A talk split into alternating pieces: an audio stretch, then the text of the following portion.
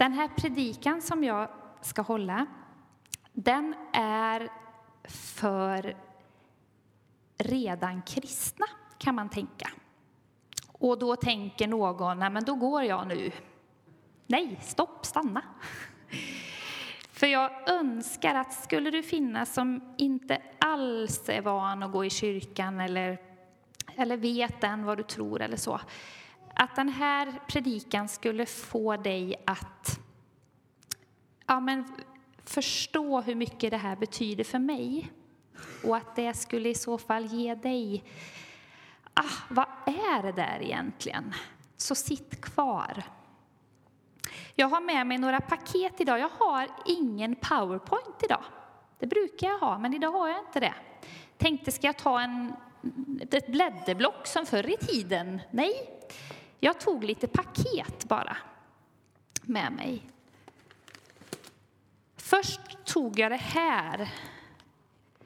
Då kände jag att det var ju extremt eh, kvinnligt. Och för att ni andra skulle känna er hemma så hittade jag ett med en slips på också. Känns det jämlikt och fint nu? Ja. Och sen så har jag också ett litet rosa med hjärtan här. Ser ni dem? Mm. De vill jag att du kommer ihåg. Min överskrift för predikan är Ge det vidare. Och så finns det en underrubrik. Det här är från en bok som jag nyss har läst. En församling för alla generationer och nationaliteter. Och i den här salen finns det representerat från lille Nils upp till, ja, jag vet inte om vi ska ha någon handuppräckning vem som är äldst. Eh, eh, men vi har några som har varit med länge.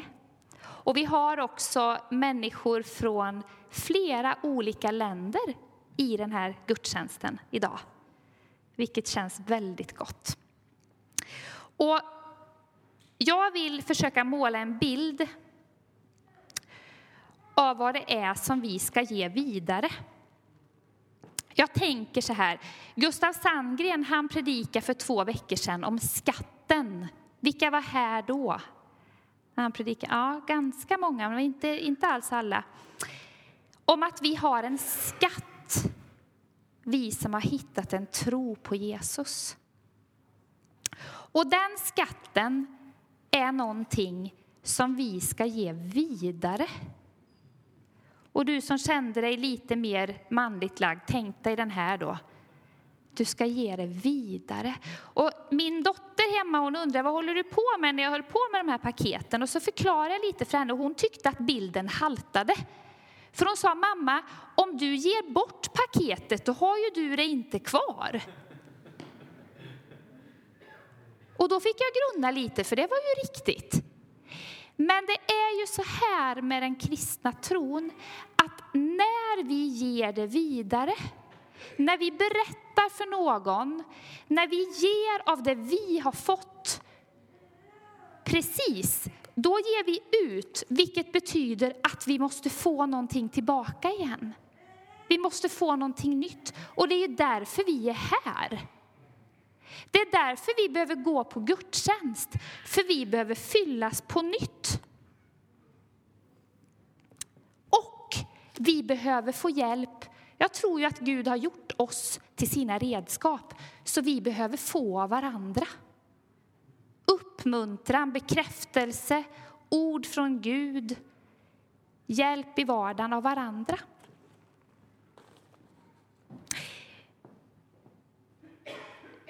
Jag tänker så här, att vara en församling med alla generationer och nationaliteter, det är en utmaning. Idag i Sverige, jag pratade med min goda vän Judith igår, som berättade att när hon berättar för sina vänner på skolan som kommer från många olika länder och så säger hon att hon umgås med svenskar, då tror de att hon skojar. Eller nästan ljuger. Nej, nej, nej, säger de. Svenskar vill inte umgås med oss invandrare, eller nysvenskar, vilket vi nu kallar det för. Svenskar vill bara hålla sig för sig själva. Det är en utmaning att vara en församling för alla nationaliteter. Det är inte självklart. Vi också har det så i Sverige att vi umgås inte så mycket över generationsgränser utan ja, men som min mamma och min mans föräldrar de bor 20-25 mil bort. Vi ses några dagar då och då och när ni vet när man känner nu börjar jag bli trött på henne, då åker jag hem. Men det funkar inte riktigt i en församling. Men vi är inte så där supertränade på att tolerera varann under lång tid över generationsgränser. Utan vi kan bli lite sådär, äh, ska de sjunga de där sångerna nu igen? Eller vad har hon på sig? Eller vad, vad, vad högljudda de är de här småttisarna? Eller äh, är ni med? Det är, inte, det är inte helt enkelt.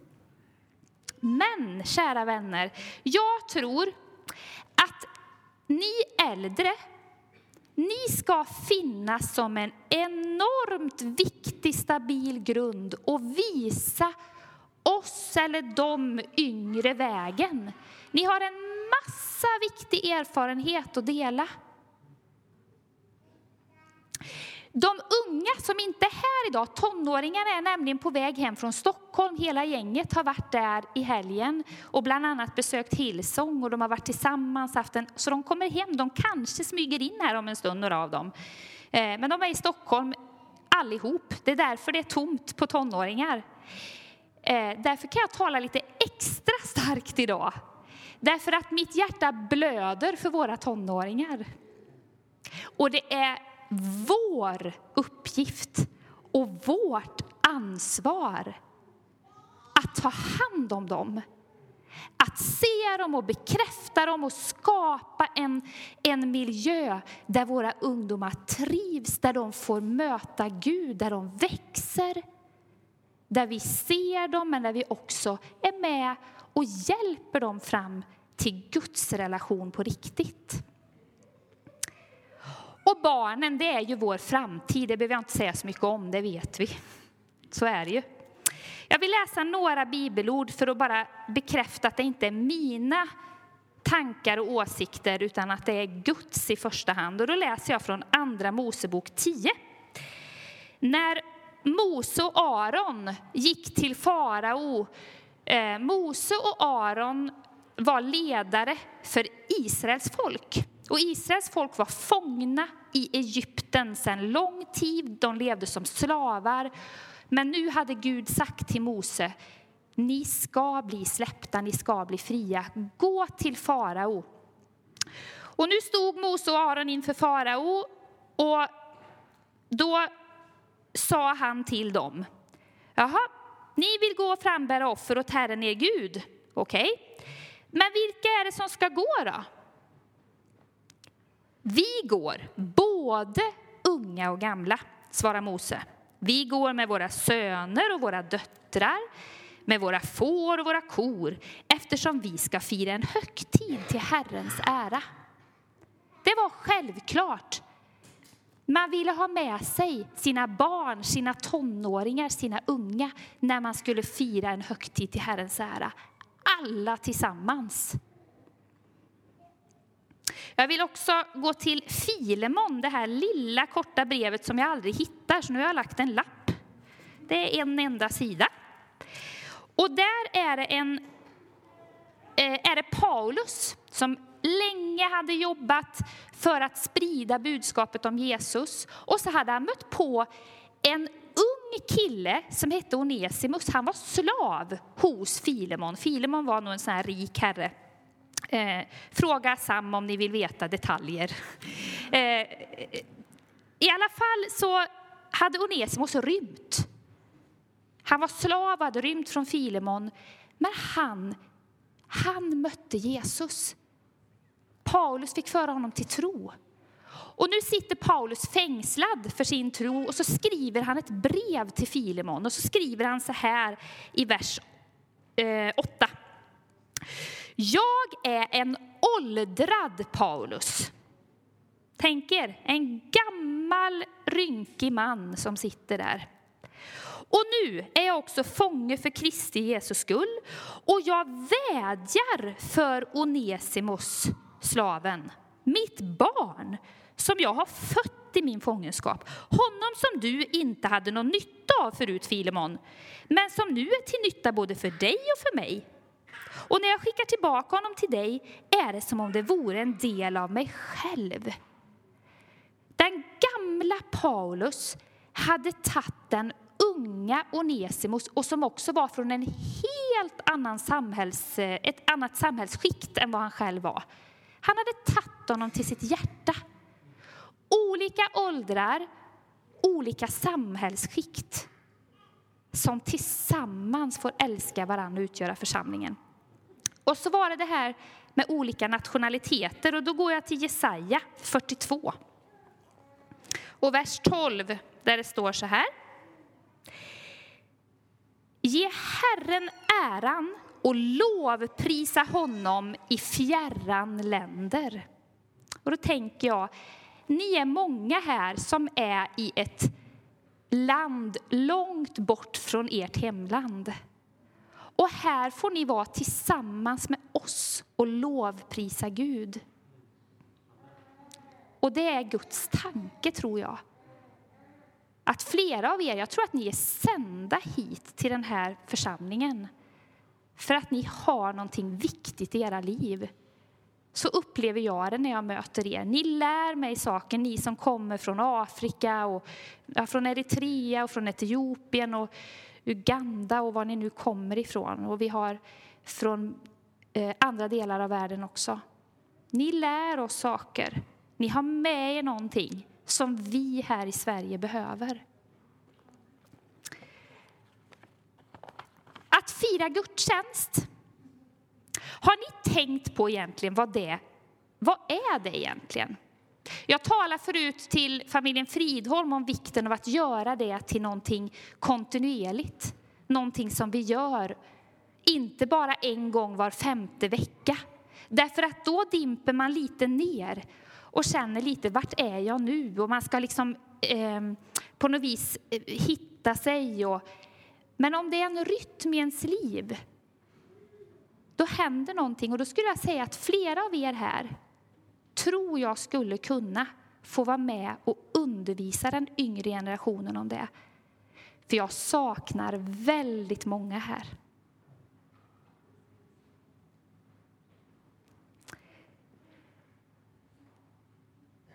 Jag tänker också att när vi ses så gör vi ju det för att få undervisning, det vi kallar predikan. Det ni är med om just nu, att få undervisning i Guds ord. Vi ses för att vi tycker om varandra en del, eller för att lära, eh, lära oss lära känna nya. Det är en gemenskap. Men när jag har läst ganska mycket sista tiden i Bibeln och den här skriften, teologiska nätverkets skrift som har verkligen grottat ner sig i vad är att fira gudstjänst, så märker jag att det allra viktigaste är att när vi möts tillsammans, då har Jesus själv sagt att han är mitt ibland oss. Matteus 18 och 20. När två eller tre samlas i mitt namn är jag mitt ibland er. Oavsett vad vi känner. Oavsett om vi känner i hela, liksom, ni vet de här som säger åh jag känner i hela mig och det går en varm ström och jag kände att han var här idag. Eller om du är totalt liksom, jaha. Så, så enligt Bibeln är han här ändå.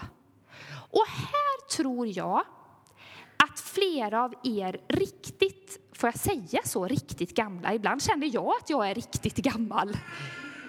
Ja, men ni som har levt ganska länge till mot mig, när jag sitter ibland med er i bönesamlingar så lär ni mig någonting. Ni har, en, ni har en, ibland en annan förväntan på att Jesus är med när vi möts. Och handen på hjärtat, hur är det när vi går till gudstjänst? Tänker vi så när vi går? När vi sitter i bilen på vägen? Att nu kommer jag för att möta Gud. Det är därför jag är på gudstjänst.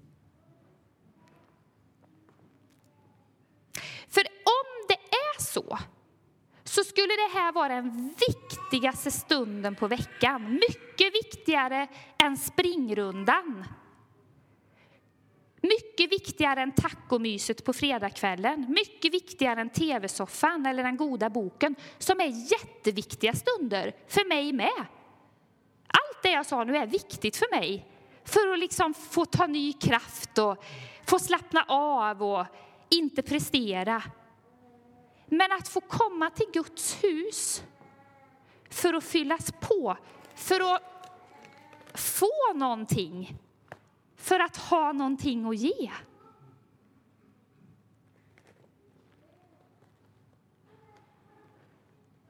Jag ska ge några exempel från mitt eget liv.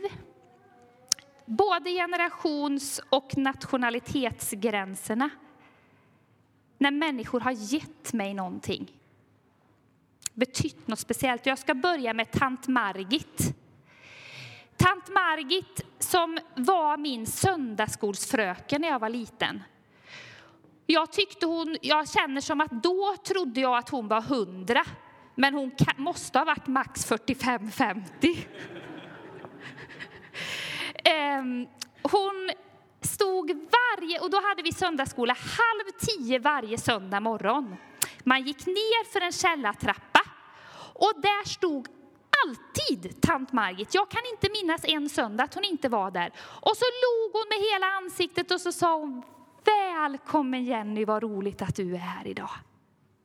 Och när vi sågs i kyrkan så tittade hon på mig och så sa hon Hej Jenny, vad roligt att se dig. Har du nya kläder idag? Hur mår du?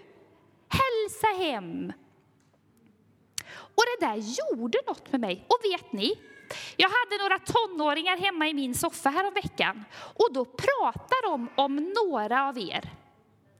Och sa att när han, och då talar jag om 75 plus, när han kommer fram, och då var det 15-16-åringar som satt i min soffa och talade om några av er som är 75 plus.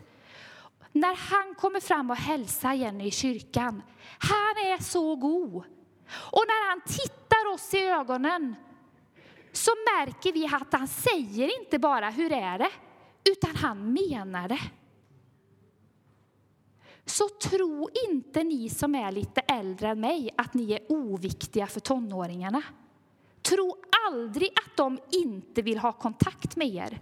De älskar när ni ser dem. När ni pratar med dem, när ni är glada för att se dem. De älskar det, jag lovar. Sen kan de ju se lite så här. Det är bara för att de är blyga. De har inte lika stort självförtroende som ni har. Och nu vet jag att det är inte alla av er heller, några av er är också blyga. Men tänk då att tonåringarna är ännu blygare. Mm, Okej? Okay? Jag utmanar er lite idag. Jag passar på när tonåringarna inte är här. Ehm, mm. Det häftiga var att någonstans, jag vet det, det var när min mamma fyllde 50. Det är länge sedan. Hon är 73 nu, så det är ju väldigt länge sedan. Då kom tant Margit till mig. Och så berättade hon för mig att Jenny, när du var liten, när du var 10 år, du betydde så mycket för mig, sa tant Margit. För när jag såg dig och såg hur du, hur du längtade efter Jesus redan då. Det gjorde mig så glad. Så tänk att lilla jag kunde betyda något för en som var sisådär 40 år äldre än mig. Visst är det häftigt? Och det där önskar jag att flera av er har redan det här. Men jag tror och jag önskar och jag ber att vi skulle få se mycket mer av det. Att ni som är äldre investerar i, i yngre generationer. För det är vår framtid. Det är också så att jag fick veta ännu längre fram att tant Margit bestämde sig för att be för mig och min familj varje dag. Hon hade nästan inte träffat mina barn och min man. Och jag kan nästan skämmas. Hon är död nu, Margit. Jag skäms nästan över. Jag ringde inte ens på hennes födelsedag. Man kan säga att jag vet inte ens vilket datum hon fyllde år. när man är ung så är man ganska egoistisk. Man är så uppe i sitt eget. Jag hittade min man, jag fick barn, jag bodde här. Men tant Margit, hon struntade i att hon inte fick så mycket tillbaka till, utav mig. Hon hade bestämt sig, jag ska be för Jenny Antonsson varje dag. Och det gjorde hon ända tills hon flyttade till himlen. Och jag vet att det har gjort något med mig att hon bad för mig. Och det här skulle jag vilja lägga på era hjärtan, även om ni inte får så mycket tillbaka. Ni får välsignelser från Gud. Det har gjort något med mig, det tant Margit gjorde. Så ska jag berätta en annan händelse och det är några andra som ni känner, jag, ni känner, flera av er känner mig, ni vet att jag grinar lite när jag, det är inte så farligt. Jag är inte ledsen. Så, eh, Nils och René var pastorspar här för ganska många år sedan nu. 11, 12 sedan de flyttade. Du vet inte? Ja, det, det, är ganska många år sedan de flyttade härifrån. Eh, en kväll var de ute och åkte de, jag kan tänka att de var ungefär i min ålder då.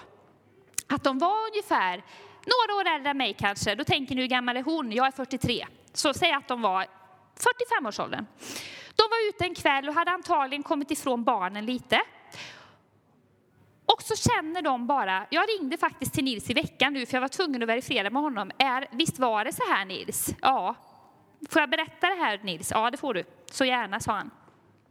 Då var det så att de var ute och åkte och så kände de helt plötsligt vi ska åka hem till Jenny och Emil. Och då var vi ett ungt par i 25-årsåldern. Eh, de hade aldrig åkt spontant till oss förut och gjorde det aldrig efter det heller. Däremot bjöd vi dem på något kalas och vi bjöd hem dem när de skulle flytta och så. Men det sa han också, jag vet att det gjorde vi aldrig så. Att vi åkte liksom hem till er någon gång i halvåret, utan det var en enda gång och det var då. De åkte förbi Statoilmacken och köpte en chokladask eller blomster eh, eller blomma. Det kom varken han, Nils eller jag ihåg nu när vi pratade, men de köpte någonting som de hade med sig. För de, visste, de bara kände att de skulle göra det.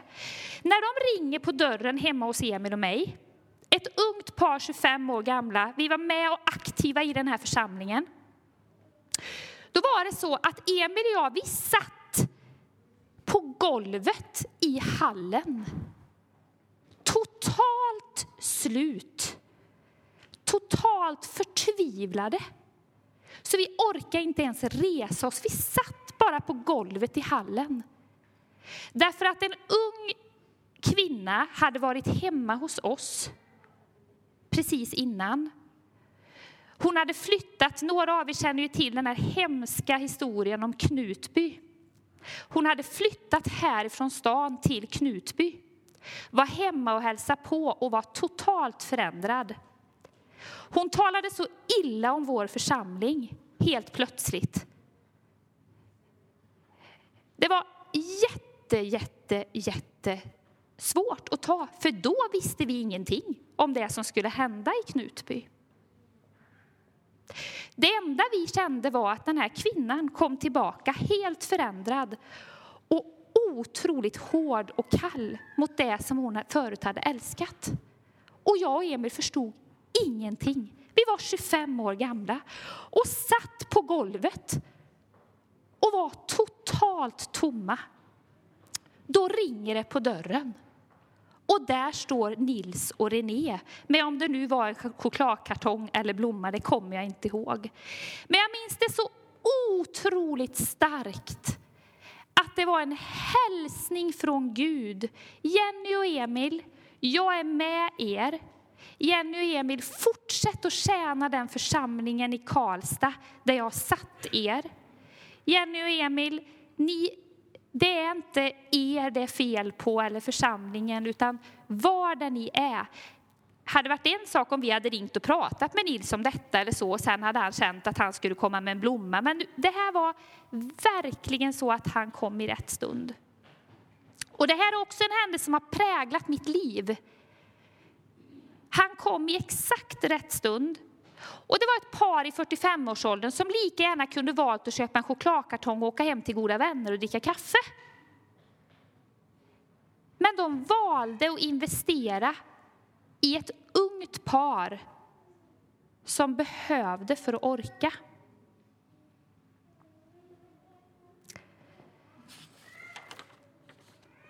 Jag vill också nämna min goda vän Judith som sitter här.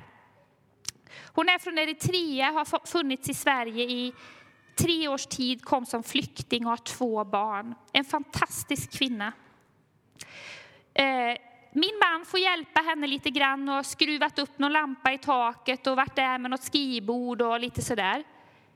Men det vi får tillbaka av Judith, det går inte att mäta. Hennes böner, hennes små bibelord som hon skickar i rätt stund. Då har hon suttit hemma och bett för oss och läst Bibeln och så hittar hon någonting. Det här ska Jenny ha idag. Det här ska Jennys dotter ha idag. Det är stort. Och då spelar det ingen roll om man är från olika länder. Vi har saker att ge varandra. Och jag tänker så här, att vi som är runt 40, att vi ska se de tonåringar, unga vuxna, precis som Nils och René såg mig och Emil när vi var i 25-årsåldern, så önskar jag att Emil och jag ska få vara viktiga för några som är yngre än oss. Bjuda hem och se att vi har mycket att ge varann. Jag tänker att vi kan hjälpa de som är lite yngre att få växa i sina gåvor. Därför att man, flera av er äldre har hjälpt mig. Genom att bekräfta mig, genom att tacka, Genom att tala om att det som jag har gjort har gett dig någonting. Det är ju så jag har vuxit. Utan bekräftelse vågar man inte ta ett steg till. Ni som är runt 30, 25-30. Se dem som är några år yngre än er. Förstå att det ni har kan ni få vara med och ge vidare. Ni undrar vad det är i den här va? Jag tog den från min son, det ligger faktiskt en slips här i. Ni kan få kika på den sen om ni vill. Ge det vidare, det ni har fått. När Emil och jag var i 25-årsåldern så bestämde vi oss för att, att starta en smågrupp för lite yngre ungdomar. Några av er eh, har barn som har varit med i vår smågrupp när de var sådär 15-20 år. Och jag har förstått efteråt att den tiden betydde mycket mer för några av de ungdomarna än vad Emil och jag förstod då. Det fattade inte vi, för vi var rätt så unga. Men de har kommit efteråt, många år efteråt och berättat att det var en viktig tid. Därför att det är så, jag tror så här, att om, om vi, liksom vi barnfamiljer och unga vuxna, och om vi bygger relation, eller ni äldre med några av oss. Att jag får sitta hemma hos någon som är tio år äldre än mig och få dela min oro. Eller en tonåring som får sitta med dig som är 24, dela sin oro, sina tvivel. Det är mycket lättare än att gå till mig eller Sam. Att gå till pastorn det är ett ganska stort steg. Speciellt tror jag för unga människor. Men att få, få hitta några som man känner förtroende för. Och ni vet att tonåringar, eh, vissa har jättenära relation med sina föräldrar. Andra har en sån brytningstid när man måste frigöra sig från sina föräldrar och har svårt att prata med just sin mamma. Men tänk att då hitta någon annan här som man kan få hjälp av, som ser en och bekräftar en. Otroligt värdefullt. Och så tänker jag på er som har vuxna barn. De flesta av er som har vuxna utflugna barn har inte de här i församlingen av olika anledningar. De har, de har flugit iväg någon annanstans. Nästan alla av er som är över 50-55. Och det är underbart, förstår jag, när era barn och barnbarn kommer hem och hälsar på, precis som det är när min mamma, för min mamma när jag kommer hem. Men jag vet som min svärmor, hon har ju inte heller sina barn och barnbarn hemma i sin församling. Då har hon engagerat sig i konfirmationen och är extra farmor där. Fixar fikat och bygger relation. Och jag tänker, jag har sett några så underbara exempel här i församlingen på äldre människor som väljer att investera och adoptera några barn och barnbarn i församlingen. Några av er kanske till och med orkar att erbjuda er att vara barnvakt ibland. Eller i alla fall bjuda hem någon gång. Och bry er om de barnfamiljer som finns i den här församlingen. Det är ovärderligt och jag tror att det är en nyckel för vår församling framöver. Om den ska finnas kvar om 20 år. Att vi tar hand om de unga. Föräldrar, som de som stod här framme idag, Susanne och Kalle. De behöver människor runt sig som är med och stöttar, som de kan dela sitt tuffa med. De unga, tonåringarna. Så jag skulle vilja utmana oss som avslutning. Antingen har du redan några sådana här relationer och känner nu tar jag ett steg till. Eller så känner du att hmm, Gud, nu vill jag börja be att hitta någon, ett par, en ung vuxen, eh, ett par tonåringar. Kan vara lättare att bjuda hem två, för de kan bli för blyga att komma en. En barnfamilj. Någon som du vill börja investera. Börja med att sätta dig i kaféet eller bara gå och prata och fråga hur det är. Och kanske att du vågar också bjuda hem eller över generations, eller nationalitetsgränserna också, såklart. Det hör ju ihop med detta. Finns det någon du kan coacha? Finns det någon, jag bara ser, finns det någon precis som Alexander som sitter, eh, som har hand om projektorn, som har det lugnt idag för att jag inte hade någon powerpoint? Som har fått vara med och coacha flera av våra unga killar att komma igång med projektorn. Det har han investerat i. Han är också med och drar med dem i innebandyn och, och ser dem där. Finns det sådana saker ni är i? I servicegrupper, i ljudet, i andra delar och kan vara med och dra med någon ung, någon ung vuxen, någon, någon eh, är ni med? Och bli en förebedjare. Och om du bjuder hem, bestäm dig för att innan ni skiljs åt så ska du be en bön för den som du har bjudit hem. För det öppnar någonting. Och det andra jag vill utmana oss i, det är att när du går på gudstjänst i fortsättningen, be innan du går till gudstjänsten. Be att du ska vara inställd på, eller att ditt hjärta ska öppnas för att han är här när vi firar gudstjänst och vill ge dig nytt. För annars är den här predikan ju bara tung.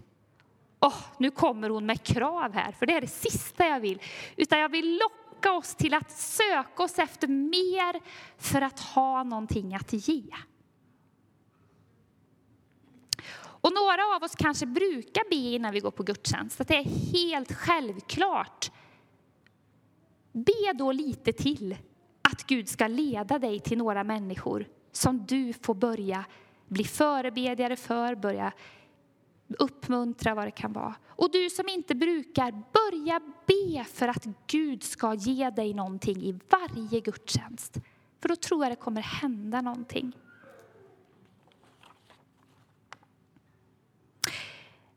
Att få se unga människor, barn, ungdomar, unga vuxna, få ta emot den här skatten, relationen med Jesus och att det får bli på riktigt. Att få se dem trivas och få använda sina gåvor så att vår församling och Guds rike ska få fortsätta blomma och leva vidare. Det är, liksom, det är passionen i mitt liv. Och jag önskar att vi ska vara många som känner samma sak. För vi behövs allihop. För det är vi tillsammans som är församlingen. Och jag drömmer om gudstjänster där vi är öppna för och vill få någonting. Inte bedöma. Nu blev predikan faktiskt över 30 minuter ändå. Jag har klockat mig idag. Jag hade hoppats på max 30 men det blev någon minut över. Ha, så nu slapp ni fundera över det. För det är så lätt att det är det vi funderar över. Var den lång eller kort? Vad hade hon på sig? Vilka sånger var det? Ja, det var helt min stil idag, eller det var inte alls min stil idag. Vet ni vad? Att egentligen är det totalt oviktigt. För om jag när jag kommer har bestämt mig för Jesus, tack för att du är mitt ibland oss, så jag vill möta dig idag och jag vill ge vidare genom att be för någon, genom att bara uppmuntra någon, genom att, vill du sitta med mig i kaféet? Genom att bjuda hem, vad som. Då är det där andra inte så viktigt, utan då känner vi tonen när de sjunger. Oavsett. Och då känner vi tonen i predikan. Jesus, jag ber nu att den här stunden när vi ska sjunga till din nära, att du skulle använda den här sista stunden på gudstjänsten nu till att utmana oss. Ta ett steg till. Att vi som församling, att vi behöver varandra och vi behöver dig. Jesus, jag tackar dig för människor som har fått, som har fått mig att blomma. Jag tackar dig för människor som har fått mig att växa. Och jag tackar dig för att de har varit kanaler från dig, för det är ju du, Jesus, som är grunden. Det är du som är skatten. Och jag önskar så att vi som sitter här skulle få känna av den här skatten. Att det är det.